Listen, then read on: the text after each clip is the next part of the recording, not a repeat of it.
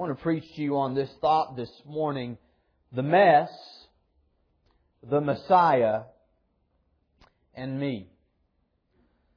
The mess, the Messiah, and me. Out of Matthew chapter 12, verses 1 through 15. Would you please stand one last time in honor of the reading of the Word of God? And we'll begin in Matthew chapter 12 and verse 1.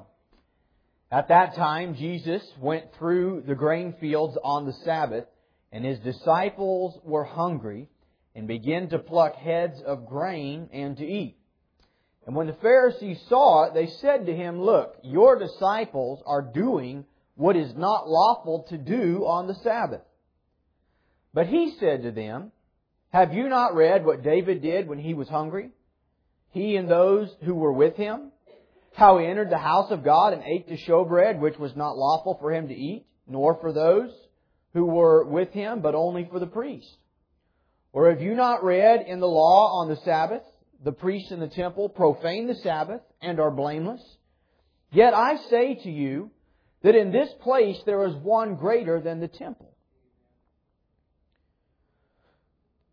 But if you had known what this means, I desire mercy and not sacrifice, you would not have condemned the guiltless.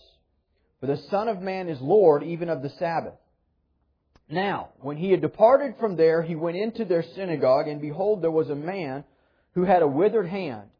And they asked him, saying, Is it lawful to heal on the Sabbath? That they might accuse him.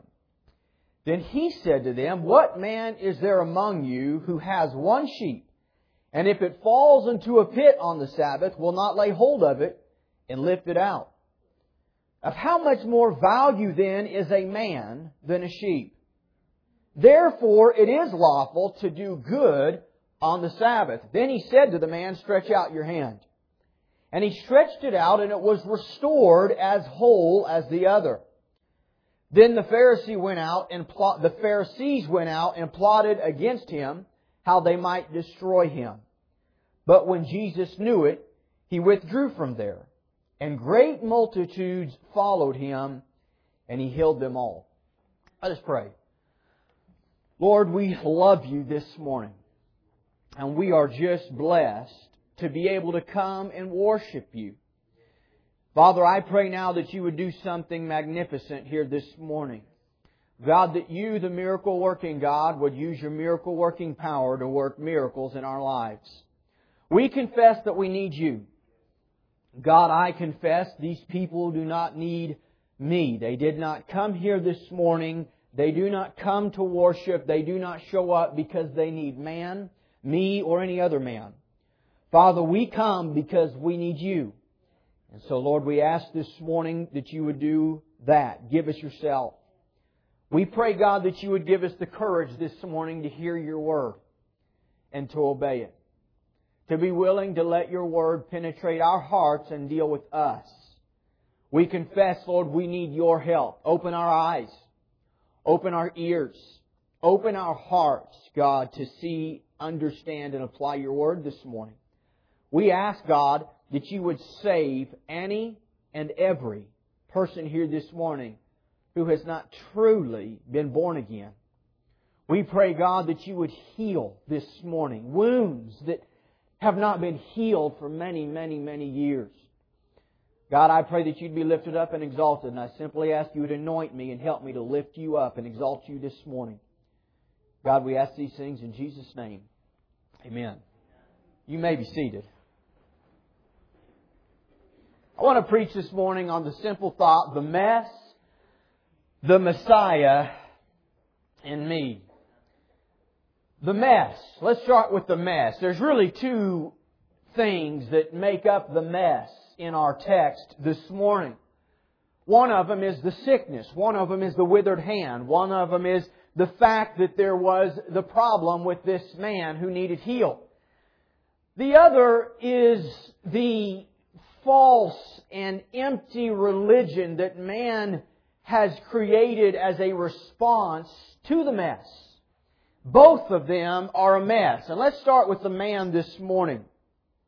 The Bible just tells us he has a withered hand. It doesn't tell us what it looked like. It doesn't tell us if any of his fingers worked, if none of them worked, it doesn't tell us if all of his fingers were intact. It just tells us he had a withered hand. And here's what we know as the man sat there, we can draw logically and conclude as the man sat there that number one, there was nothing man had ever been able to do to fix his hand. And number two, there was nothing that the religion was able to do to fix his hand. It is really a picture of the fall of mankind and sin in general. The real problem with the world today is sin. That is the problem. If you were to define all of this world's problems, you could do it in one word that's made up of three letters, sin. Sickness is a result of sin. This morning, if, if your marriage is, is, is constantly like this, it's simply sin. If you're dealing with uh, inner pain and turmoil, it is a result of sin. Now let me clarify that. Sometimes it's your sin. Sometimes your sin brings about destruction in your life. But it's not always your sin. Sometimes it's somebody else's sin. And something somebody else did that was wrong that they did to you that's affecting your life today. And sometimes it's just a result of sin in general. We live in a fallen world where sickness reigns, where death comes to every one of us, where bad things happen to good people and good things at times happen to bad people. We live in a world that is fallen. But at the root of our problem, the simple uh, root of it is sin. And what we know about sin is that man cannot fix it. Man cannot fix it. Man has no real solution to the sin problem. This man's hand was withered up. Beyond the repair of man, beyond the repair of religion. This is one of the reasons that the, the Pharisees hated Jesus. Because Jesus exposed what was beyond their ability to control. Can, I, can we be honest this morning? We like to be in control. We like to say we live by faith. We like to say we have faith in God. We like the idea of being close to God, but after it's all said and done, we still want a level of control. We still want to be able to say, I can help this. I want you to know something this morning. More than likely, for most of the problems that you are facing this morning as individuals, I cannot help. I wish I could. I wish I could step in and fix it. Whatever pain you're facing, whatever thing in your life that you've dealt with that you've never been able to find relief and healing of, whatever it may be, I wish I could help, but I can't.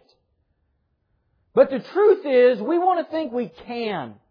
We want to feel like if I try harder, if I do more, if I, if I maybe go to more church, or if I just, if I just keep doing this and keep believing this and keep doing this, and, and the reality is, brothers and sisters, people here this morning, we don't have control.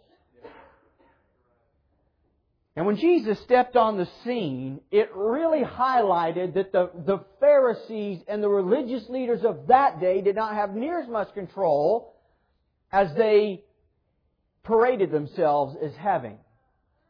And it drove them nuts about Jesus because in some ways it undermined their authority. And in the middle of the story, we have a man who needs healing, who needs hope, and yet man has not been able to provide it for him, and neither has religion. So we see the mess of sickness. We see the mess of pain and suffering in our world. We have to understand, the church has to understand. The problem with this world is sin. That's the problem. It's not that we have a president you don't like. It's not that the government is at gridlock. It's not that we have a 10% approval rating of Congress. It's not that the scientists haven't figured out a cure for this disease or that disease. The problem with the world is sin. And the church must not get trapped into thinking the answer to this world's problems is political. that it's about voting the right people into this place or that place. There is only one answer, and that is taking Jesus to a lost and dying world. He is the only hope, and He is God's only answer to the real problem of this world, which is sin. We see the mess also of religion. Self-righteous religion. Religion, when I say religion, I mean a motions-based theology where if we do enough, we are then right with God. If I go to enough church, if I know enough scriptures, if I serve enough people, if I look the right way, if I hang out and rub shoulders with the right people, if I dress the right way, talk the right way, give this thing, do that thing, serve this ministry, serve in that ministry, you make all the list that somehow that brings us into a uh, state of, of favorableness with God. You know the problem with all of that stuff, everything that I said, those things are not bad things, but guess what? They don't address the sin problem. The problem is not that we need more works-based stuff, it's that we are sinners. And that we need a Savior. Those things are really man's attempt to cover up the heart problem. Because sin starts at the heart. Now I'm here to, I'm here to tell you this morning, every one of us, us, we, that's you and that's me, every one of us, if you're here this morning and you have ears to hear, I'm talking to you. Every one of us has a heart problem. You have a heart problem. I have a heart problem. We were born with it. Now my heart problem might look a little bit different from yours and yours a little bit different from the person to, the left or to the right. But at the root of it, we all have a heart problem. We're selfish. We are untrusting to God. We are prideful. We are there are so many things that we are, and, they're deep inside, and sometimes they manifest themselves in our lives in different ways. Some people get angry, some people revert and hide, some people live their lives in shame. We, we find ways to try to deal with it, and, and there's a, there's a conscious realization in this world something is wrong. The man has a withered hand. The world is in chaos. Something is wrong. And man's solution to that is religion. I know there's something wrong. I feel something wrong in me. So what I'm going to do, whew, I'm going to go to more church. I'm going to read my Bible. I'm going to pray more. I'm going to do this. I'm going to rub shoulders with the right people. I'm going to do all these things. But we find that all the religion in the world done to the absolute T. Every I dotted, every T crossed still isn't enough to produce heart change. Because we have people in our text, Pharisees, who, without any question, maintained the proper religious functions and duties as well as anybody ever has in the history of the earth. And yet we see them here at odds with Jesus. We see them here plotting how to accuse him. We see them here looking at Jesus and constantly finding something wrong with him. And I'm here to tell you this morning, self-righteous religion will always find fault in others. When people come to me and they're constantly telling me what's wrong with this person or that person or this ministry or that ministry, I know that at the heart of it, whether they know it or not, there is a self-righteous root where they think they're up here and everybody else is down here. That's what self-righteousness produces. It produces an attitude that number one, I'm righteous because of what I do. That what I do is holy. That what I do is great. That what I do is honorable. But you over here, you don't do what I do. And so you are down here, and I'm up here.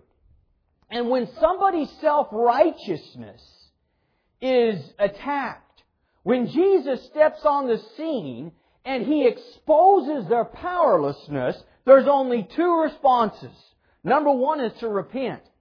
Number one is to be broken that I thought somehow, some way, all of my works could change my heart. I need a God to change my heart. I need a Savior to wash this heart that is black and cold and hard, and I need a Savior to change it and give me life and wash away my sins. If you don't have that attitude, the other response is, is to try to destroy whoever encroaches upon your self-righteousness and you start putting people down, you start finding fault in everybody else, you've always got one reason this isn't good enough. That's not good enough. They need to change. They need no grace. No grace whatsoever. It's not God. It's self-righteousness. And these Pharisees looked at Jesus, they accused him, and they kept looking for ways to accuse him. That is what self-righteousness will do. We see the mess the mess of sin, the mess of sickness, the mess of religion. And we see that Jesus, he basically asked these people the question Would you not go care for a sheep if the sheep fell into a pit? And you're trying to make something out of me healing this guy on the Sabbath? And here's what Jesus said, if you want to, in a nutshell. Where is your love? Where is your love? Where is your love for people? Where is your love for God? Self-righteous religion, man's religion, it does not really care about people at the end of the day. It likes to give the appearance of caring like people because that's what honorable people do. But those who are self-righteous, the Pharisees of our text, they would show love and compassion to people who fit their mold of what they're supposed to be. But anybody outside of the circle, it doesn't matter if they're right, doesn't matter if they're on the right track, doesn't matter if they're helping people, doesn't matter if he's healing the sick, doesn't matter what he's doing. We don't care. He does not fit our mold of religion. And since he is not like us, we reject him. We've got to be so ever careful as Christians not to become like that towards other Christians. Because they might believe a little bit different this way, or they might believe a little bit different this way. How important it is that the church, the Christian church, those who have been born again, the redeemed of God, that we have unity, that we have a common goal, that we understand we should be here to care for people. The church must love souls. And any time that something becomes more significant than that, we are in trouble. The church must be about reaching people with the love of God. We must love people because God loves people. And I'm telling you, it is, it is in our nature to become clique-like and, and to have our own style of religion and, and the way that we worship or how many songs we sing or how the way the preacher preaches or what we believe on this particular issue or what we believe on this particular issue that we can become so religious minded that we forget that this is about souls and that had God not loved our soul and had God not loved us in our mess and had God not come to us in our mess, we wouldn't even be here. And so we've got to keep a proper focus. The church is meant to love hurting people. I want you to know this morning, we don't have it all right here. We don't. But we do love you. And we love people. And we pray that God helps us to love people better. Helps us to love with a purer love helps us to care with a deeper care. And I'm convinced that if we can love people with a God type love, if we can reach people with a God type reach, all the secondary stuff God will take care of in God's time. We've got to love people. So we see the mess, and now we see the Messiah. You know, God has an answer to our mess. There is an answer. There is an answer to the sin problem in this world. God didn't leave us hopeless. God did not leave us to die in our mess. God did not leave us without a way of, out of the mess. God has provided an answer and we see right here in the text Jesus. And He's right there in the middle of the mess. Thank God He's willing to come to the middle of our mess. Amen? I'm the type of person that kind of likes to withdraw from a mess. Just, I don't want to get in the middle of it. It's a mess. Jesus runs to it. You need to know something this morning. If you got a, if you got a mess in your life, if there's something you need healing from, if there's something you need God to do, He, He will run to your mess. He will meet you there. He will not leave you hopeless. He will not leave you without a way out. God sent Jesus, the Messiah, the answer to the problems of this world. Jesus answers them first and foremost with a reference to the Word of God. He's referencing Proverbs chapter 12, which tells us a righteous man cares for the needs of his animal.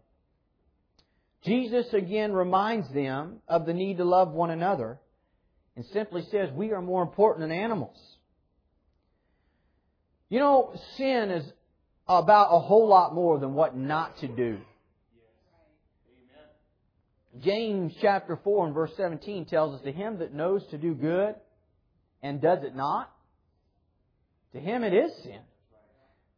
Did you, uh, it's certainly sin to do bad things that you shouldn't do. It's sin to disobey God. But did you know it is a sin to know that something is good to do to help somebody in need, to be able to do something good, to be able to help a person, and then choose not to. That is sin. That tells us this as Christians. We have a responsibility not just to know the things of what not to do. We have a responsibility to be at work.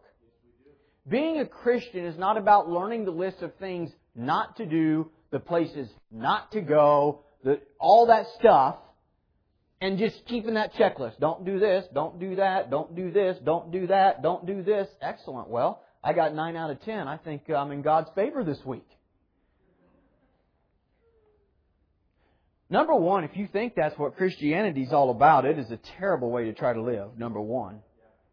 And number two, that is so shallow.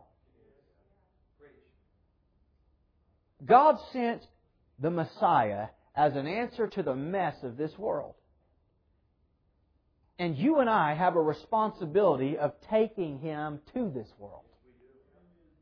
And taking him to this world involves a whole lot more than just knowing what not to do.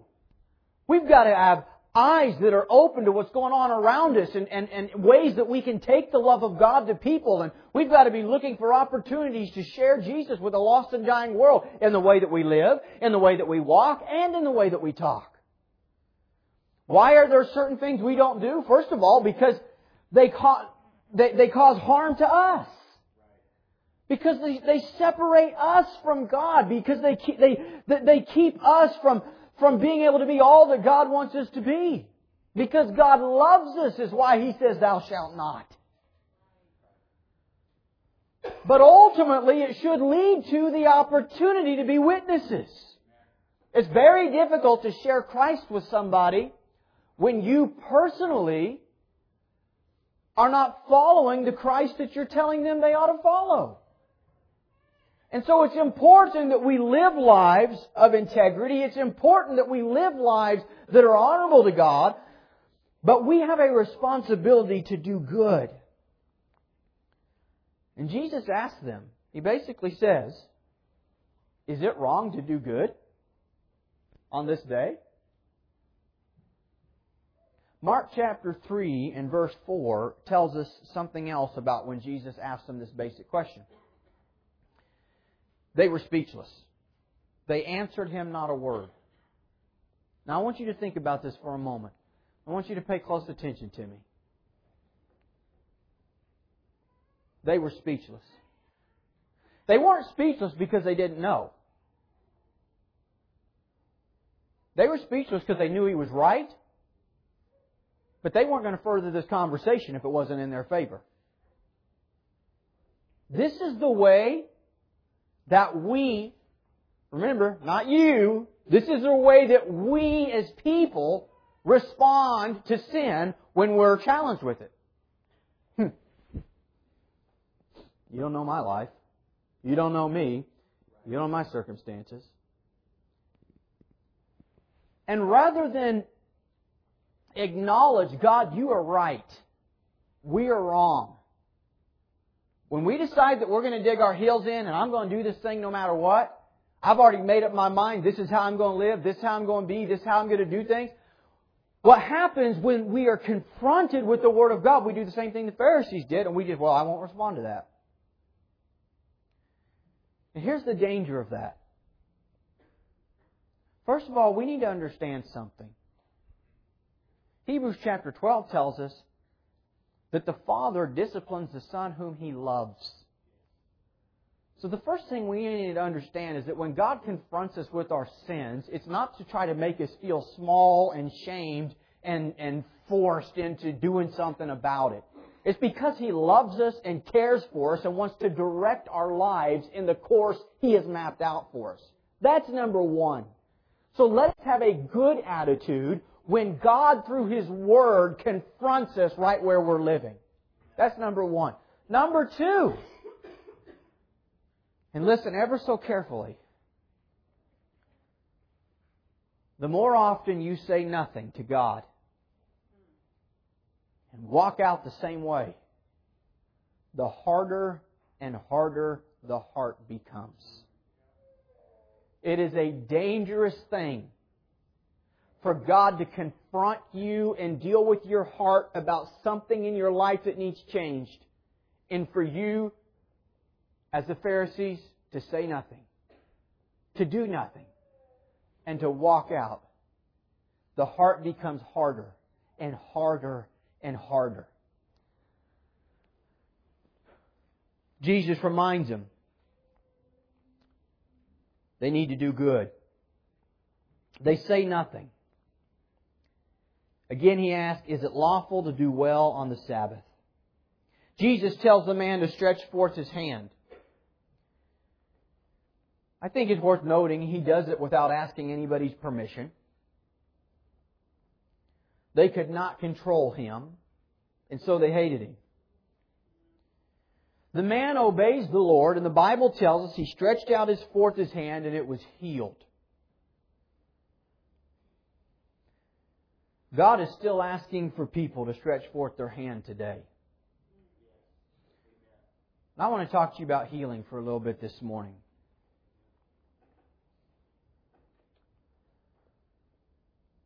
Jesus told the man to stretch forth his hand. And, I want you to get the picture in your mind, because I believe everything is significant that we learn about in the Word of God. First of all, they're in a meeting similar to this. Okay? This is not Jesus and the man in closed doors, just the two of them in the pastoral office. This is public. We're in front of everybody. Jesus says, Stretch out your hand. And the man stretches out his hand, and it's withered. I want, you to understand something about healing. Until you're willing to stretch out what is withered and what needs healed, it will never be healed. Most of us live our Christian life like this. Here's the withered hand, and when it's time for church, it goes right in there. Everything looks well. Hair's done. Face is shaved. Clothes are on. Got one hand up when it's time to praise. But deep inside, you know, I've got this withered hand. And you hide it and you desperately want to be healed, and you desperately want God to touch that area of your life that man has not been able to help, religion, all of the religious stuff that we do has not been able to help. But we are so embarrassed of the part of us that's messed up and that needs help that we refuse to acknowledge it. We want to give the appearance that everything is good and then try to deal with our withered hand behind closed doors. I want you to understand something about our text. Until you're willing to stretch out what needs healed, it will never be healed. As I was thinking about this and meditating on this, I am so convinced one of the reasons we see so few, um, and I want to use the word emotional, emotional healing and breakthrough in the church is because we are the best hiders in the world. We hide our pain. We're embarrassed to say that we're struggling. We're embarrassed to say I've had an alcohol problem for years and years and years and nobody knows about it. We're embarrassed to say I've got a pornography addiction. We're embarrassed to say I've got a gossip problem. We're embarrassed to say I'm jealous of, of, of everybody that comes around me. We're embarrassed to say what is withered about us. And so rather than stretch the thing forth and say, God, I need healing from this, we hide it. And I want you to know something. The Bible tells us that Jesus Christ is the same yesterday, today, and forever. He is a healing God. He is a loving God. He is a God that's willing to come to our mess and help us out of it. But the same principles that happened when He was physically here on earth are the same principles we have to live by today. One of the healthiest things I believe, and I'm not saying that you need to get up and air out all your dirty laundry in front of the whole church. We don't need to know all the details of how the hand became withered. We don't need to know all of the, everybody doesn't need to know all the details of everything in your life that led you to the place of emotional sickness that you live in today. But what you do need to do is quit pretending it doesn't exist. You've got to be willing to acknowledge it. And I and and, then, and here's what I want to say. I think it needs to be publicly, not necessarily to the whole church.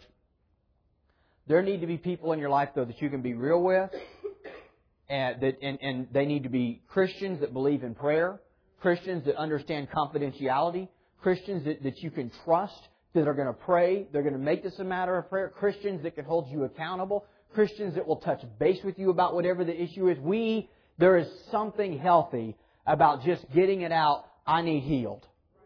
I need healed. That's what the real deal is. I need healed. And I want you to help me. I want you to pray for me. There's something healthy. And, and once we're willing to stretch out that hand in front of everybody and, and in, in essence, to some degree, go public with it, it becomes a whole lot easier to be willing to come to God during our public meetings and ask God for healing. God, here it is. I am laid bare before you. I don't know why I've tried to hide this thing from everybody else. I don't know why I always try to act like I've got it all together. Here's what we are apt to do as people. We're apt to put the hand in the pocket and then realize, hey, I got two good legs at work. I've got another arm that works fine. My hearing's fine. My sight is fine. I'm better off than a lot of other people. What am I complaining about? I don't need healed. I just need to be satisfied with this pain I live with all my life that nobody knows about that leaves me to stay awake at night, sometimes crying myself to sleep. Everybody does it. Maybe they do. And I agree that we need to be thankful for what we have that does work. I agree. But when Jesus died on the cross and said, It is finished, it was for a whole lot more than to force me and you to just stay in our pain all of our lives until we make it to heaven. And we are so apt to look at everything that's right and just be satisfied dealing with our secret pain. And we try so hard to, when it comes time, when Jesus says, stretch forth your hand, we stretch out the good one. That's what's on display for everybody to see. Everything that works right, that's what's on display for everybody to see. Jesus says, hold on a second, friend. I know about that withered hand. You might have hid it from everybody else, but I know about it. Let's reach for healing. Let's, Let's deal with that and let's be willing to acknowledge that thing and bring it forth. And I just want to encourage you this morning. Don't be ashamed that there is something in your life that you need healing of. And if you really want healing, quit hiding it. Quit showing up and pretending it's all together and having that hand in the pocket for nobody to know. It's okay to be broken. It is okay. We live in a fallen world, my brothers and sisters, and as I already said earlier, to some degree, all of us have a heart problem. It is okay. You do not have to pretend you have it all together if you don't. And if you really want healing, it won't come through pretending. It'll come through getting real with God, stretching out what needs healed, and saying, God, have your way with me. So the man stretches it out and he is healed. He's healed without Jesus speaking a word or touching the man. I think that's an inner, this is an interesting healing here. Jesus doesn't reach out and touch him. He doesn't speak to this man specifically. He just tells him to stretch forth his hand. The Bible tells us the man stretched forth his hand and that it was made as whole as the other one. The power that was displayed in that moment, and I think it's significant. Back to our narrative. I'm almost done this morning. So we've got the Pharisees, right? They're trying to find a way to accuse Jesus. We have the mess of sickness, we have the mess of religion, and then we have the Messiah as an answer to all of it. Jesus didn't touch the man. I want you to get the picture in your head with me. He didn't touch him. He just said this Stretch forth your hand. The man stretched forth his hand, and it was made whole in front of everybody to see. Who healed him? I mean, Jesus didn't touch him. He didn't put it inside of his magic bag, you know, and then pull it out and it was fine. It's obvious God did. And it was super obvious for those that were there. And that's the important fact. Jesus was showing them it's not really me you're against. It's against the God you say you serve. I didn't even touch him this time. I didn't even speak to him this time. I just told him to stretch forth his hand. The man did it in faith and it was made whole here in this synagogue in front of all you to see. And I want you to see, as I already told you once, the hardness of the heart. When we start saying no to God, it is unbelievable how hard the heart can come. They did not repent. The Bible doesn't record that there was a one of them that said, Whoa, we are wrong. We are wrong. Only God could do that. He didn't even touch the man. He didn't even speak to the man. That's not what happened. Their hearts became harder and tells us they immediately began to plot how to kill him, how to destroy him. It seems absurd. But that is the difficulty of religion. And when we've made up our mind, it doesn't matter what we see. It doesn't matter what God does. It doesn't matter. It doesn't matter. It doesn't matter. I'm going to do it my way. This is how I'm going to live. This is what I'm going to believe. How hard the heart can become.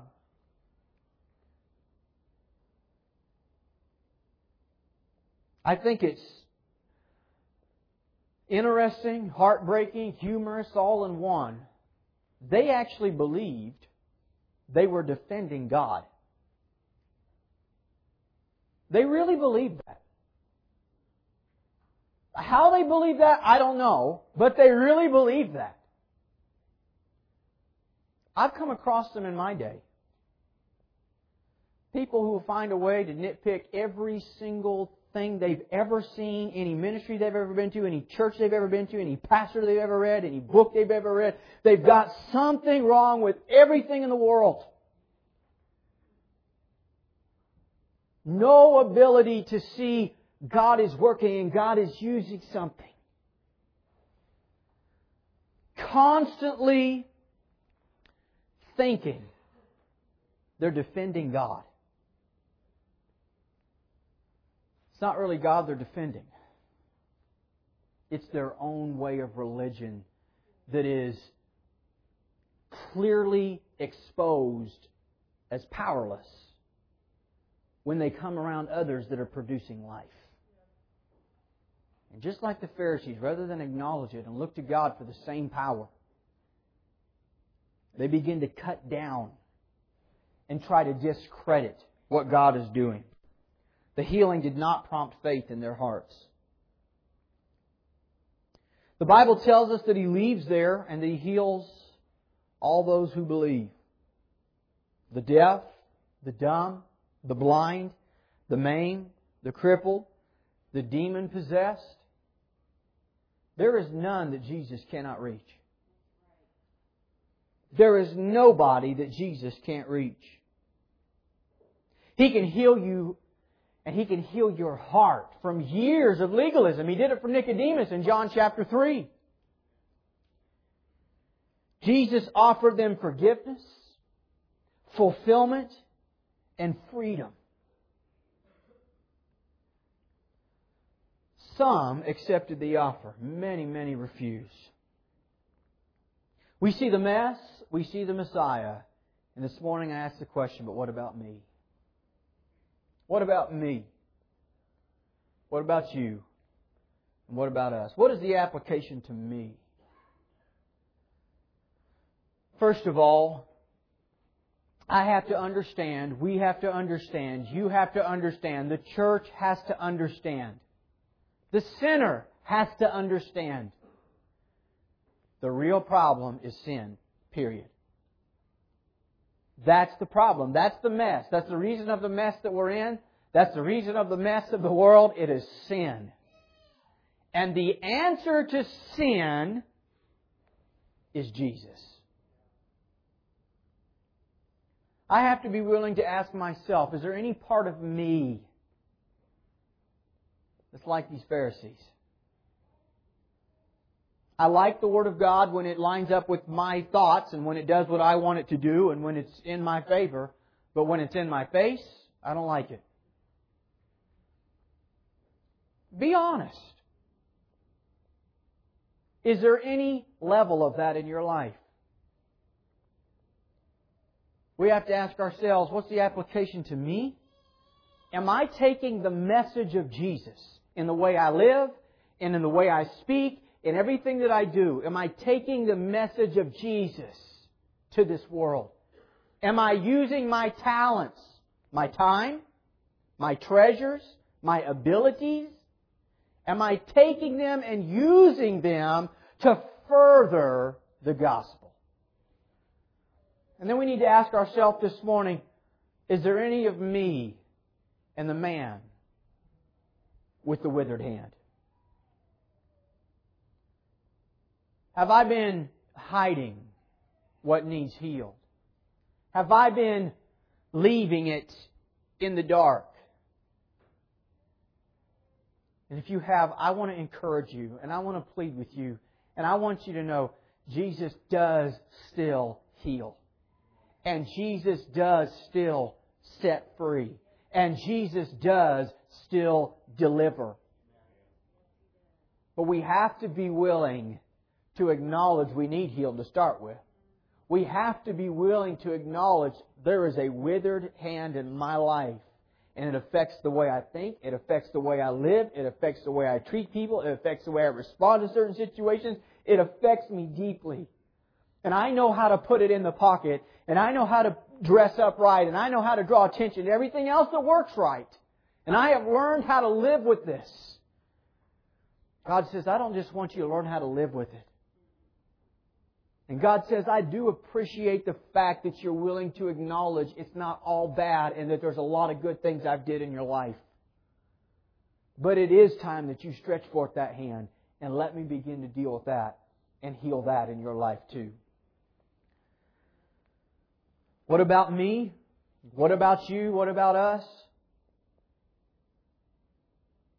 Are you saved this morning?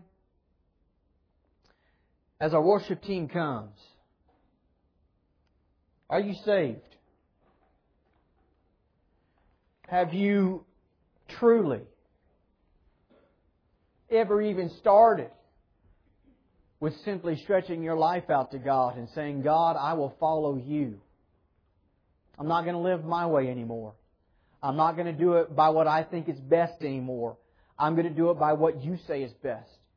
I'm going to turn from my sins and I'm going to follow you and I'm going to place my faith in you. This morning, have you ever done that?